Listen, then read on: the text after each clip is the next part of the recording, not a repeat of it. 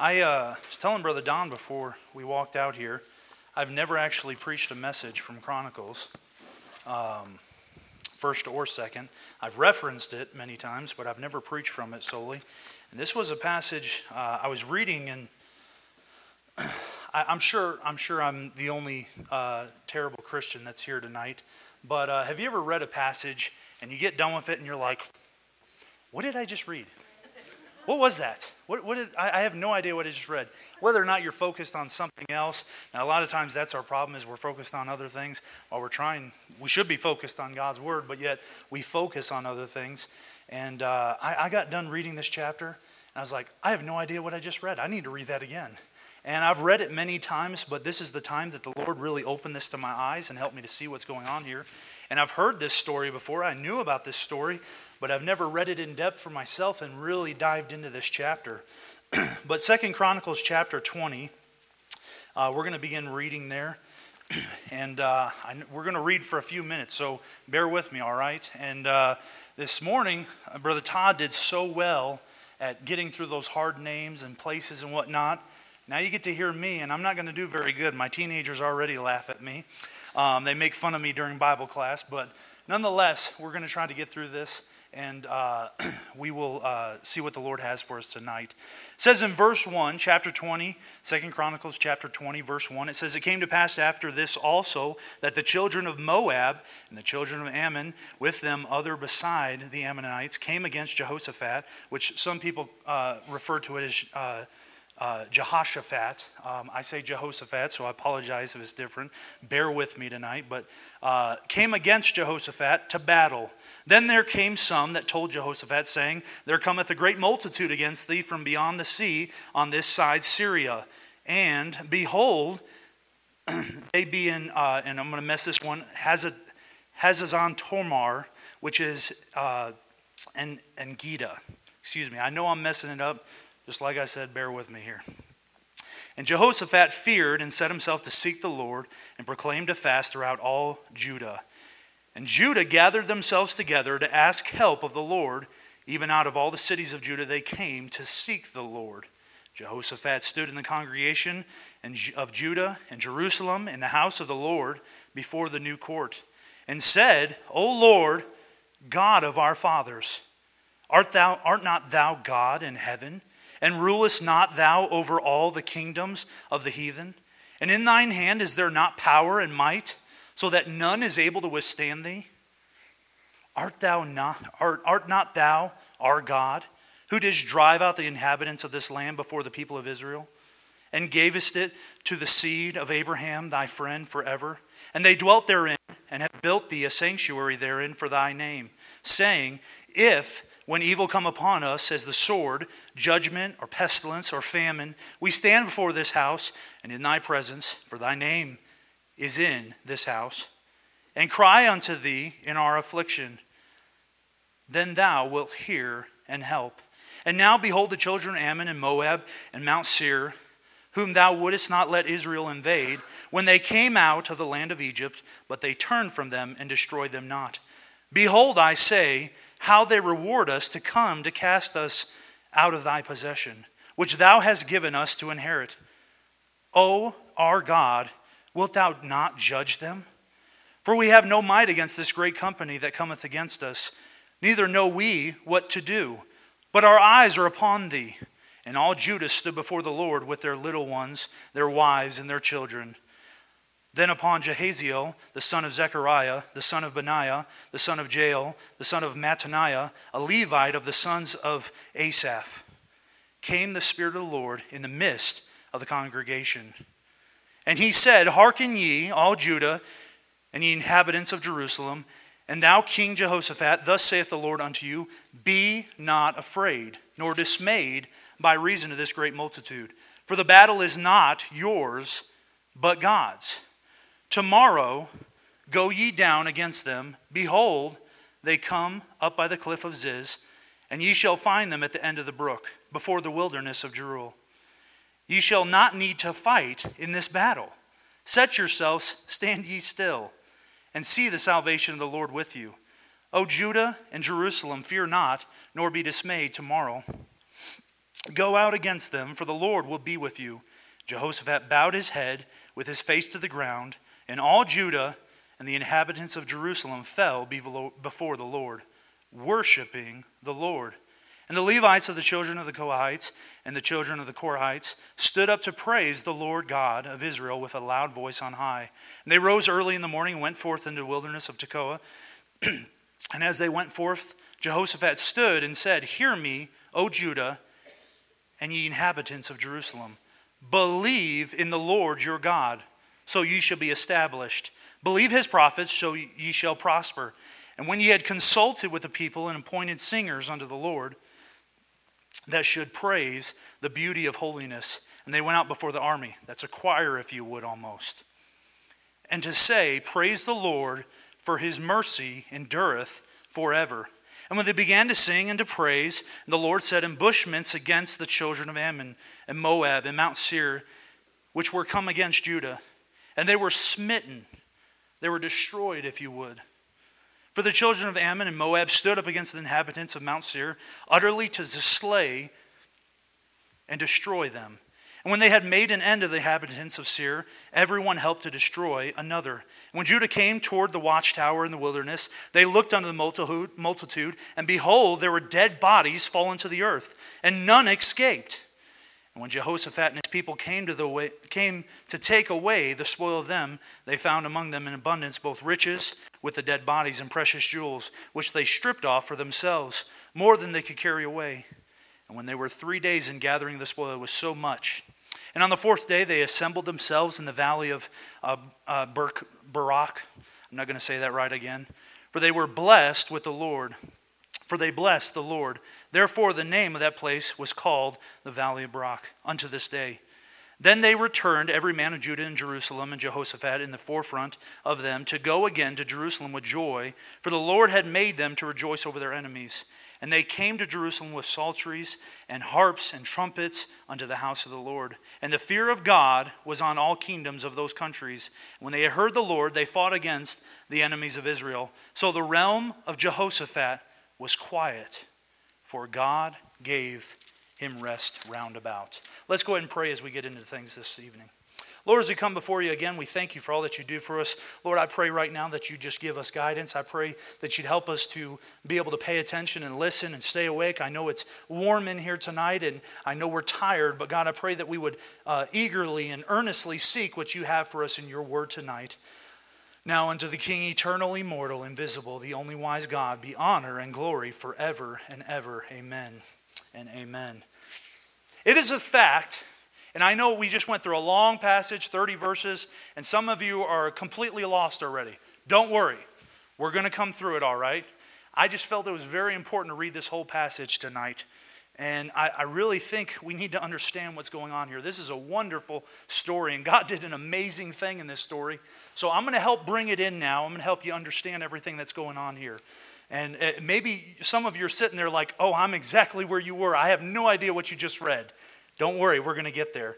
But it is a fact that even believers have problems and challenges in their lives. Sometimes they seem to be perplexing, overwhelming. You can't understand what's going on.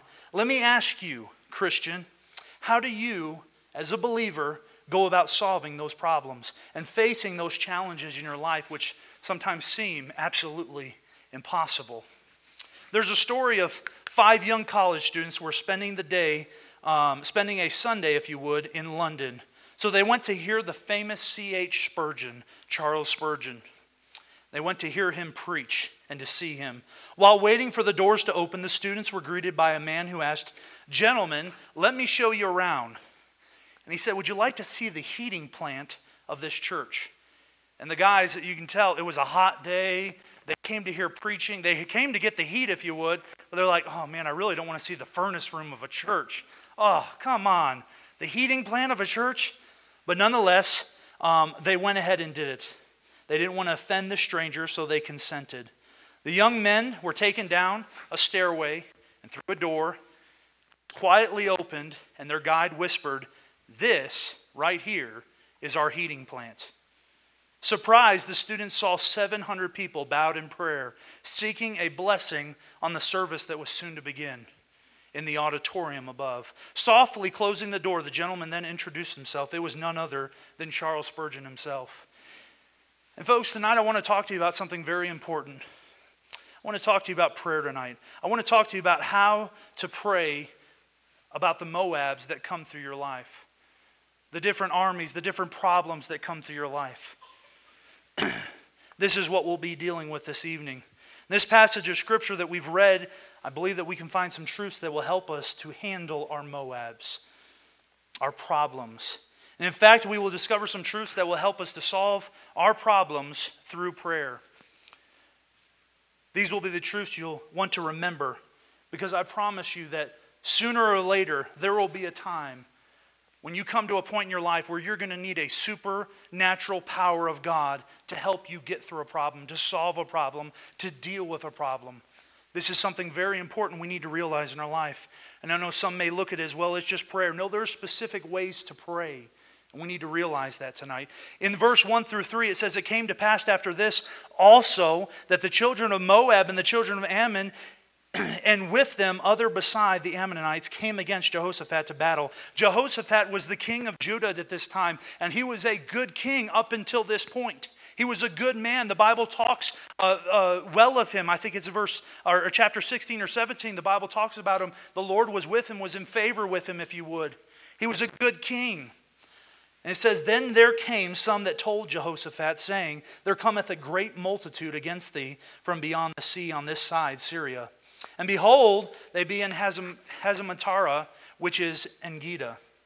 In verse 6, he prays, O Lord, God of our fathers, art not thou God in heaven? And rulest not thou over all the kingdoms of the heathen?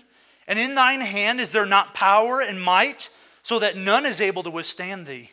And he prays to him, and he prays to him respectfully. He says, O Lord, God of our fathers. He comes and he lays before him and he gives respect to him. And then he says, Are you not the God over all the heathen? Are you not the God of the whole world? Can you not do anything that you want to do, God? You are, correct? Am I right? You are that God. In verse 14, we find that as they stood in the assembly of the Spirit of the Lord came upon a man named Jehaziel and he prophesied what God wanted uh, Jehoshaphat to hear. In verse 17, it gives us part of the prophecy Ye shall not need to fight in this battle. Now, that's, that's kind of a weird thing to say. You don't, you you've got a battle in front of you, but you don't need to fight. What? What are you talking about, God? They're probably looking at, uh, and I'm probably slaying his name, but uh, Jehaziel. They're probably looking at him like, okay, I think your vision, your, your prophecy, I think it's a little skewed. There's something wrong there. You're telling us that we've got a great battle in front of us, but we don't have to fight. That's not, that, you're speaking nonsense. What are you talking about? Ye shall not need to fight in this battle. Set yourselves, stand ye still, hold firm to your ground, and see the salvation of the Lord with you. O Judah and Jerusalem, fear not, nor be dismayed. Tomorrow go out against them, for the Lord will be with you. In verse 20, they met the enemy. It says, Believe in the Lord your God, in the latter part of the verse, believe in the Lord your God, so you shall be established. Believe his prophets, so ye shall ye prosper. In verse 29, it says, In the fear of God, fear of God was on all the kingdoms of those countries. And when they heard that the Lord fought against the enemies of Israel, the fear of God was on all those men. You know, I believe the fear of God can be several things personally. I may be wrong. You can correct me later. I think it's a fear of a father almost. I also fear, uh, think there's a fear for those that are not God's people. They have a righteous fear of what God can do to them. And they had that fear. Jehoshaphat was the king of Judah, though, as we talked about, the southern kingdom for about 25 years. He was a good king. He was a righteous man who tried to bring about, uh, if you would, a revival of faith in God in the nation. He had an army of about a million men. And on this particular occasion, this is a roundabout story. For those of you who didn't understand, this is, this is the roundabout, okay? He had an army about a million men. And on this particular occasion, he heard about the armies of the Moabites and the, and the Ammonites coming together to do battle with Judah. He was the king of Judah. He was trying, they were trying to drive them out of their land. And when he heard this, at first he was afraid. But notice quickly what he did. And in verse 3, notice uh, what he did when he was afraid. It says, And Jehoshaphat feared.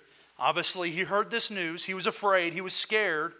Um, if we all heard that there was a bigger army than a million people coming against us, we'd be a little worried, be a little scared, a little afraid, if you would.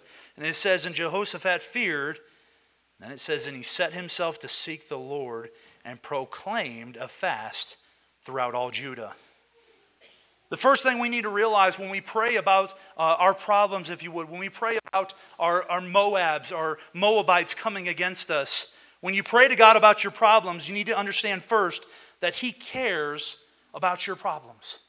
He cares. He truly cares. If we're not careful, we will develop the attitude of the disciples when they were caught in that storm in Mark chapter 4. And they said, Master, carest thou not that we perish? Do you not care, Lord, that we're going and we're perishing? We're going to die, God. And you're down here sleeping. What's going on? And if we're not careful, we'll develop that same attitude that the disciples had. You must understand that God does not, or God does know about and cares about your problem. 1 Peter 5 7 tells us that we can cast all, not some, not a portion, not a little bit here and a little bit there, but cast all our cares on Him because He cares for us. And Jehoshaphat knew and understood this truth. Therefore, he could talk to God about his problem. Let's, let's look at the prayer Jehoshaphat prayed. Notice how Jehoshaphat addressed God. He said, O Lord, God of our fathers. It was very important that Jehoshaphat began his prayer in this matter. It's the same with us because when you and I trusted Christ as our Savior, um, God the Father entered into a covenant relationship with us. This is the relationship of a promise whereby God, at that moment, made a pledge with you and with me that everything which concerns us will concern Him. Man, that's a wonderful truth. That's wonderful to know that everything I'm going through and all my concerns and worries in life, He cares about that too. He's concerned about it too. Every need we have will concern him. Every desire our heart will concern him. God is committed to live within us and face every single problem that we face because we are in a covenant relationship with him. This means everything that concerns me concerns God. Every problem that I have is, is God's problem. We entered into a covenant relationship when we invited Christ to be our Savior, and He desires to work in our lives if we will let Him. The moment we invited Christ into our life, we became a child of God, and He cares about His children. He cares very deeply about His children. And you know, on that note, um, someone sent me a video here uh, yesterday, the day before, and I, I didn't even watch all of it. My wife told me it's grotesque. She said, Don't watch it. It almost made me throw up. And I was thinking about how God cares about us, and she explained some of it to me, so I watched a second of it. I turned it off real quick. And in this video, I saw a father that had an infant child. And he was trying to get this child to walk and to stand up. And he took his hand and he smacked that infant. And he would smack it. And then he started throwing it up and down and letting it fall to the ground because he wanted to teach it how to walk. That's not a father that cares. That's not a father that cares about what's going on in your life. That's someone who doesn't care. And I thank God that He's a God and He's a Father that truly does care about us and cares about what we're going through. So, the first thing we need to remember is that God cares about your problems. You need to realize that. God truly cares about your problems. Secondly, when you pray to God about your problems, you need to pray with the understanding that God is greater than any problem you might have or face. He's greater than it, He's bigger than it.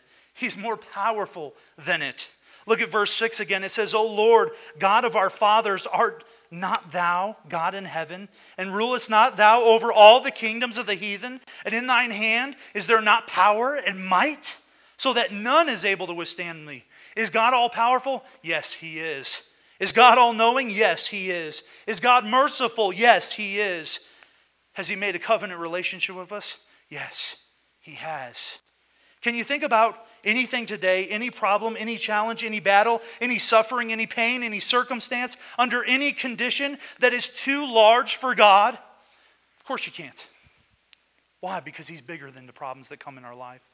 You know, so often, this is one of my favorite phrases, and uh, I'm, I'm, not seeing as many teenagers. See Abby right here, but she's heard it before, and I say it over and over and over again. We need to stop looking um, to God when we're going through a storm and telling Him how big our storm is. We need to start looking to the storm and telling the storm, hey, you don't know how big my God is. We need to realize this in our lives. God is bigger than anything we go through. So, the second thing you, you and I need to remember is that our problem is not too big for God. God is greater than any problem we might have. So, what does that mean for us? It means that when you and I face problems, we face them on the principle that not only is God interested in my problems, but He has already become involved in my problems and is powerful enough to handle my problems. We need to be reminded that if God is that if God is powerful enough to rule the heavens and the earth, then nothing or no one can withstand him. And then my problems are no match for him. God is not weakened or intimidated by our problems. When you're going through something, God doesn't look and go, Ooh, man, I don't know if I can handle this one. Man, I don't know if I can really help him through this one. Brother Ken, you might have to just suffer a little on that one because I don't know what to do. Let me go get some counseling. Let me, let me figure out how to handle this one for you, and then I'll come back and help you, all right, buddy? Just suffer a little while. No, God doesn't say that to us. God is more powerful. If He rules truly the heavens and the earth, can He not take care of us? Can he not help us? He's not intimidated by your problems. They pose absolutely no threat to him. I am sure that there's some of you here tonight who are thinking, Brother Caleb, that's okay to, to, you know, if you would think about, but you don't realize how big my problem is. You don't realize what I'm going through in my life. No, you're right, I don't. I don't have a clue. But God is aware of it. And God knows how big it is. And God realizes how small it is. To us, you know, it's amazing how the biggest thing in the world it's just so big. To someone else, it may be like, okay, that, that's not that big. But to us, it means something. You know, I've learned with teenagers working with them that it's amazing how the littlest thing can be the biggest problem in the whole world. I had a young person come to me here recently just dealing with the stress of being a teenager because let me tell you, there's stress as a teenager, all right? I went through it. All of you have been through it. And uh, there may not have been much stress for you, but I, I had a lot of stress as a teenager. And I looked at things, and man, they were, they were big. They were huge to me. What am I going to do with this? It's too big. And we look at things like that. God, He's, no, I can handle that. I've got you. I can take care of that. You see, the way we pray sometimes indicates whether or not we believe that God is greater than our problems. I don't think you all got that there. The way we pray sometimes indicates whether or not we believe that God is greater than our problems. Do you believe today that God is greater than your problems, or do you see Him confused and perplexed by what you're facing? Once you have established the fact that God, uh, or excuse me, once you have established the fact that the God you are serving is greater than your problems, then you have, uh, you have uh, excuse me, then you have your problems close to being solved. We need to realize that God's bigger than what we're going through. No matter if it seems like the most monstrosity of a thing, God's bigger. He's bigger. And I know it's hard sometimes because our problems mean something to us. They don't always mean something to someone else. But He's bigger still. No matter whose problem is, He's bigger than that. So, first, when you pray to God about your problems, you need to understand that He cares about your problems. Secondly, when you pray to God about your problems, you need to pray with the understanding that God is greater than any problem you might have or face, excuse me. And thirdly, tonight, when you pray to God about your problems, you need to pray with the understanding that praying to God about your problem is the first response you should have, not the last. It should be your first response. There's a story about a lady who went to the doctor for a problem, a very serious problem. The doctor told her, Ma'am, the only thing left to do is pray. And her response that day, she cried out and she said, Oh my! Has it come down to that? And in her mind, she's thinking, Well, you know what? All I can do is pray. But when praying is all you can do, you realize that's all you need. It should be our first response. What's your first response to a problem tonight, Christian? Is it doubt? Is it fear? Or is it unbelief? Or is it first the response to pray? Is your first response to say, I need to see my Father? I need to go talk to my Father. And you know what? I'm here tonight and I'm, I'm standing before you and I'm preaching this message, but I am just as guilty. We all are guilty of this. I can almost bank on it tonight. Too often we go through a problem, we go through a trial in our life, we don't say, Oh, I need to get alone with my father. We say, Okay, so that happened, so how do we how do we go about changing the situation? What do we do? What do we do here? Okay, we need to do that, we need to do that. Okay, we got to figure out this. Let me talk to her because she's probably got a, a solution for this. And then I'm going to get in trouble for this. And I, I told Miss Heather this early in the week. She's going to slap me later. But too often uh, we get on that whole tele, telegram, uh, uh, or no, what is it? Uh, something like that telegram, telephone, and tell a woman, you know, and we all do that whole situation. Guys, we do it too. Don't even deny it, okay? We go to our buddies. We go, dude, bro, what do I do, man? okay, that's not most of you, that's Brother Ken. But we have those times in our life where we don't go to God first. He's not our first response, He's not our first responder in the situation. For many Christians, prayer, the prayer is often the last response to their problem. My, how we all have fallen victim to that. They do as the lady did. Oh my, has it come down to that? That I got, I got to pray for my life? That should be the first response. Oh, it's no big deal. I'm just going to pray about it. The, the, the certain woman the Bible talks about that had the issue of blood. You know what? If she had known God, she had known in the beginning, hey, all I need to go to Him. She lost all her money, her time. She, she went through this, this life for so long. If she had just made God her first responder, she'd have been done with it in the beginning.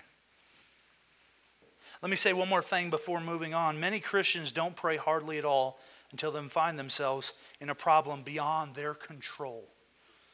Notice what Jehoshaphat did. He led so faithfully. He sought the Lord in fasting and praying in verse 3, which means that prayer and seeking the presence of God became a priority in his life. There's a story, this is kind of a funny story.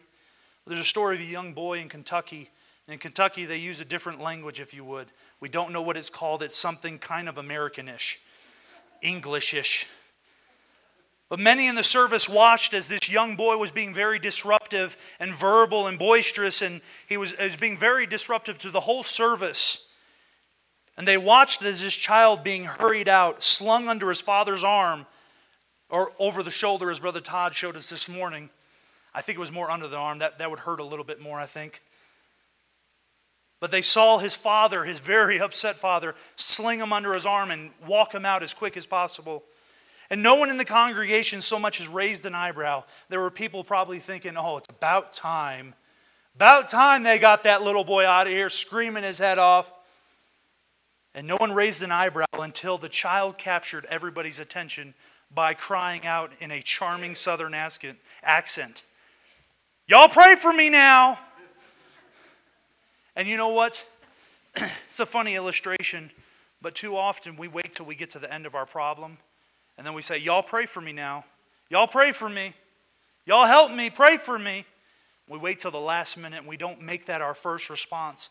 We don't go to people and say, Hey, I need help. And that's what brings us into our next point here. When problems come your way, ask others to pray with you. Look at verse 4. It says, And Judah gathered themselves together. That's the people of Judah, gathered themselves together. Not, you know, it's funny. It says, the, uh, and Judah. It put them as a whole. And I don't think it would put them as a whole if not everybody was there. I think everybody was there. They all realized the importance. It says, And Judah gathered themselves together to ask help of the Lord even out of all the cities of Judah, they came to seek the Lord. In, in other words, you know, I, I know we're different here in Colorado, but uh, I got a little bit of southernness to me. Now, I am from West Virginia. That's my blood, is West Virginia. So that's actually hillbilly, not southern, but nonetheless, went to college up in Michigan, and our vice, uh, our president of our college and the pastor of the church there, he's a southern boy as well. And so I, I like to do things a little bit. I'm more of a revival type guy, a camp meeting type guy, if you would. I like that kind of stuff. I, I love it, okay? You may not even know what I'm talking about when I say camp meeting. It's, it's kind of like a revival, but it's different, all right? If you've been there, you know what I mean. But in this meeting, in this verse 4, you know what they had here? They had a Baptist prayer meeting. They had a symphony of prayer, if you would. Bring it back home to you. They had a prayer chain going. And they realized, all of them, all out of all the cities of Judah, they came to seek the Lord. Every single one of them, not just a few, all of them came and they said, Hey, listen, this is important. We need to seek God on this. This problem's too big. But I think they I think they had it right from the beginning. I don't think they just went to him when they had big problems. If they're doing this now, I think they went to him all the time. But too often we don't do that ourselves. We don't go to him first, like I said before. But they had a Baptist prayer meeting here. They had a prayer chain going. They said, We need to get a hold of God.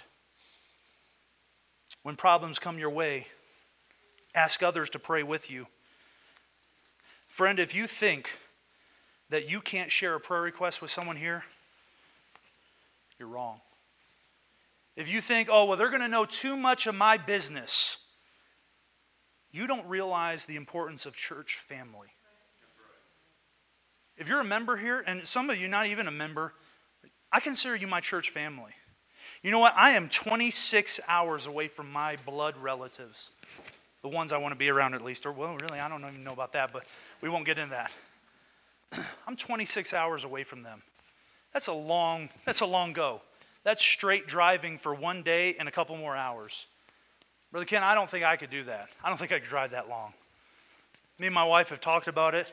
And it's really when you take a vacation like that and you drive, you got to take at least two weeks because you're going to spend three days driving. And then when you have two little ones, you're going to spend about a week driving because let's just face it, you got to stop every half an hour, especially with our little one. And he just cries and cries and cries. Or you get some headphones or earplugs. And uh, let me tell you, those don't work actually. but uh, nonetheless, my family's a long ways away. But I thank God that I have church family you know, you know what? One of my favorite times is when we can come together on Saturdays and we can get with other men of God. And I'm not saying the women can't come. Uh, it is called Men's Prayer Breakfast. Uh, we need a woman's prayer breakfast, I guess. Uh, that'll be taking place now on Tuesdays. Miss Heather's going to run it up and lead it. No. Um, but don't you like that? That's delegation right there in the works. Pastor's been teaching me a thing or two. But we have men's prayer breakfast. You know, it's so nice to be able to come together have that time where we, we eat. We eat bacon, we eat eggs, we eat hash browns, we eat good stuff, all right? I made some gravy that'll probably give you a heart attack, okay? You can't have more than one setting of it, okay? You can only have one setting, then you got to wait about a week or so. Brother Ken usually doesn't even come because he can't handle it, but we have that time, we get together, we eat some good food, but then we can come together and we say, hey, you know, there's some prayer requests. We need to, we need to cover these in prayer. We need to bathe these people in prayer we can come together and share those requests. You need to realize that your problems are our problems too. Why? Because we care. If you don't care, check your heart. Maybe you're not family here. But, friends, we need to care about others. We need to help others to see that it's not a problem going to, to others. We need to make them feel comfortable to come to us. If we're always negative and we always, man, I need you to pray about something. Okay, what can I pray for you about? What do you want? They're not going to come back to you, friend. They're not going to come to you again, and they're going to be put off coming to other people about the help they need in their life. Open to that. We need to help others. We need to pray with others about our problems. Next tonight, when you pray to God about your problems, trust God to give you a solution to your problems. His solution may not be the solution you expected. Most of us, when we come to God with a problem, have a solution in mind already. And I don't even have time to get off on this, but I do this all the time. I'll come to God and say, God, well, I, I, I figured this out, but let's hear what you got to say. I don't think that's how we're supposed to come to God. Many times, the solution God has in mind is a total surprise to us. The best way to bring your problem to God is not to assist Him with the solution. We must bring Him the problem believing that He has a solution. God's solution may come to you in a way that you're not even expecting. God may choose to speak to you directly. He can and will do that at times. Or God may choose to give you a solution through another person. Why didn't God speak directly to Jehoshaphat and give him the solution? He's the king. He was the king. He is a righteous man. He was seeking to lead the people of God in the right way. God did not choose to speak to him directly. He used a man by the name of Jehaziel. He stood in the midst of the congregation and they all prayed to the Lord for a solution to this tremendous challenge that was before them. Look at verse 14 really quick. We're almost done. Then upon Jehaziel, the son of Zechariah, came the Spirit of the Lord in the midst of the congregation. It was through him the people of God received the solution. Read with me verse 15. And he said, Hearken ye, all Judah and ye inhabitants of Jerusalem, and thou King Jehoshaphat, thus saith the Lord unto you Be not afraid or dismayed by reason of this great multitude, for the battle is not yours, but God's. And he told him, Listen, folks, the battle's not yours. This is my battle. You're my child, and I'm going to take care of it for you. This is a lesson every Christian must learn. When you, in, when you uh, um, invited Christ into your life, God entered into that covenant relationship with you. He promised to work in your life to bring about a solution to all your problems. Verse 17 says, Ye shall not need to fight in this battle. Set yourselves, stand still, and see the salvation of the Lord with you. You don't need to worry about this problem. Stand firm in your faith. Wait and watch for the solution to your problem. Don't, do not fear or be discouraged. Go out and face your problem, for the Lord is with you. We all have a tendency to try to help God. God doesn't need our help. He told Jehoshaphat to let the choir, if you would, lead the way. And when the people of God went into battle praising and trusting Him for the victory, they gained a victory they never had to fight for. They didn't have to worry about the battle because God was already there. I hope you're understanding the story by now. We're almost done here. The next thing, the last thing this evening, when you pray to God about your problems, realize that God's solution usually requires an act of faith. Look at verse 20 with me. It says that they rose early in the morning and went forth into the wilderness of Tekoa. And as they went forth, Jehoshaphat stood and said, Hear me, O Judah, and ye inhabitants of Jerusalem. Believe in the Lord your God, so shall ye be established. Believe his prophets, so shall ye prosper. Let's be honest tonight. Most of us want God to solve the problem without requiring anything of us. God's solution oftentimes requires an act of faith on our part because God's solution is usually beyond human reasoning. We have to be faithful. We have to show faith. If we're going to express faith, it implies a risk on our part. But listen, no risk, no growth. God wants us living by faith. He wants us trusting Him. God says, I don't want you to get, or He says, I want you to get your choir together. And He says, Wait, don't you mean the army, God? Says, No, I want you to get the choir together. But God, this is war. I want you to get your choir together and I want you to put the choir out front. And when we get to the battle, we are going to sing and praise Him. Sounds like a pretty weird battle plan. Doesn't sound like the right battle plan. But in our eyes, it wouldn't be. In our reasoning, it wouldn't be the right plan. But we're not God. And we don't reason things like Him. Our thoughts are not His thoughts. Our ways are not his ways. said, Lord, that isn't the way you defeat the Moabites. That's not the way. You don't defeat trained warriors by singing to them, God. You don't do it. I can imagine what's going through their mind. When God tells you to do something, you either do it or you don't get God's solution. Now, suppose Jehoshaphat said, Lord, we don't mind having a choir. They can stand on the mountain and sing while we fight. That's not what God said. When they got to the battle, the Moabites began the fight uh, to fight the Ammonites. And when the Israelites got to the battle, all they had to do was pick up the bounty and the loot, if you would. All they had to do was pick up the possessions, the prizes. The fight was over. Folks, tonight when you pray to God about your problems, you need to understand that He cares about your problems. You need to understand that uh, when you pray to Him about your problems, you need to pray with the understanding that God is greater than any problem you might have or face. Thirdly, you need to pray with the understanding that praying to God about your problem is the first response, not the last. Fourthly, when problems come your way, ask others to pray with you. Fifthly, trust God to give you a solution to your problems. And sixthly, tonight, realize that God's solution it requires usually an act of faith. Folks, they didn't even have to fight in this battle. They went out there and they had the choir leading them, singing songs. I can imagine us going as, as a group against another town and they say, hey, we need the Lighthouse Baptist Church choir leading us into battle. Most of you choir members are probably like, uh, I don't know about this, man. Uh, you're kind of crazy. They went into battle. And we don't know that the Bible talks about encampments, and the Lord set up encampments, embushments, I believe the word is actually. he says he set these up. We don't know if those were heavenly hosts of angels or what the case may be. The Bible doesn't explain in depth. Maybe some of you better Bible scholars can tell me sometime. but we know that they got there and they didn't have to do a thing but pick up the gold, pick up the prize. Somehow these three people started defeating themselves. They started realizing somehow that their ally was their enemy and they destroyed each other. The Bible says no one was left. When they got there, they didn't have to lift a finger to hurt anyone, destroy anyone. All they had to do was pick up the stuff. God has a solution to your problem.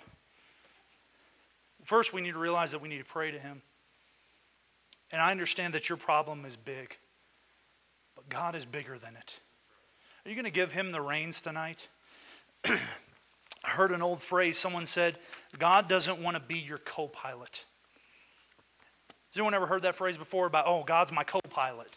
God's my co pilot. You know, that's wrong. God doesn't want to be your co pilot, He wants to be the pilot.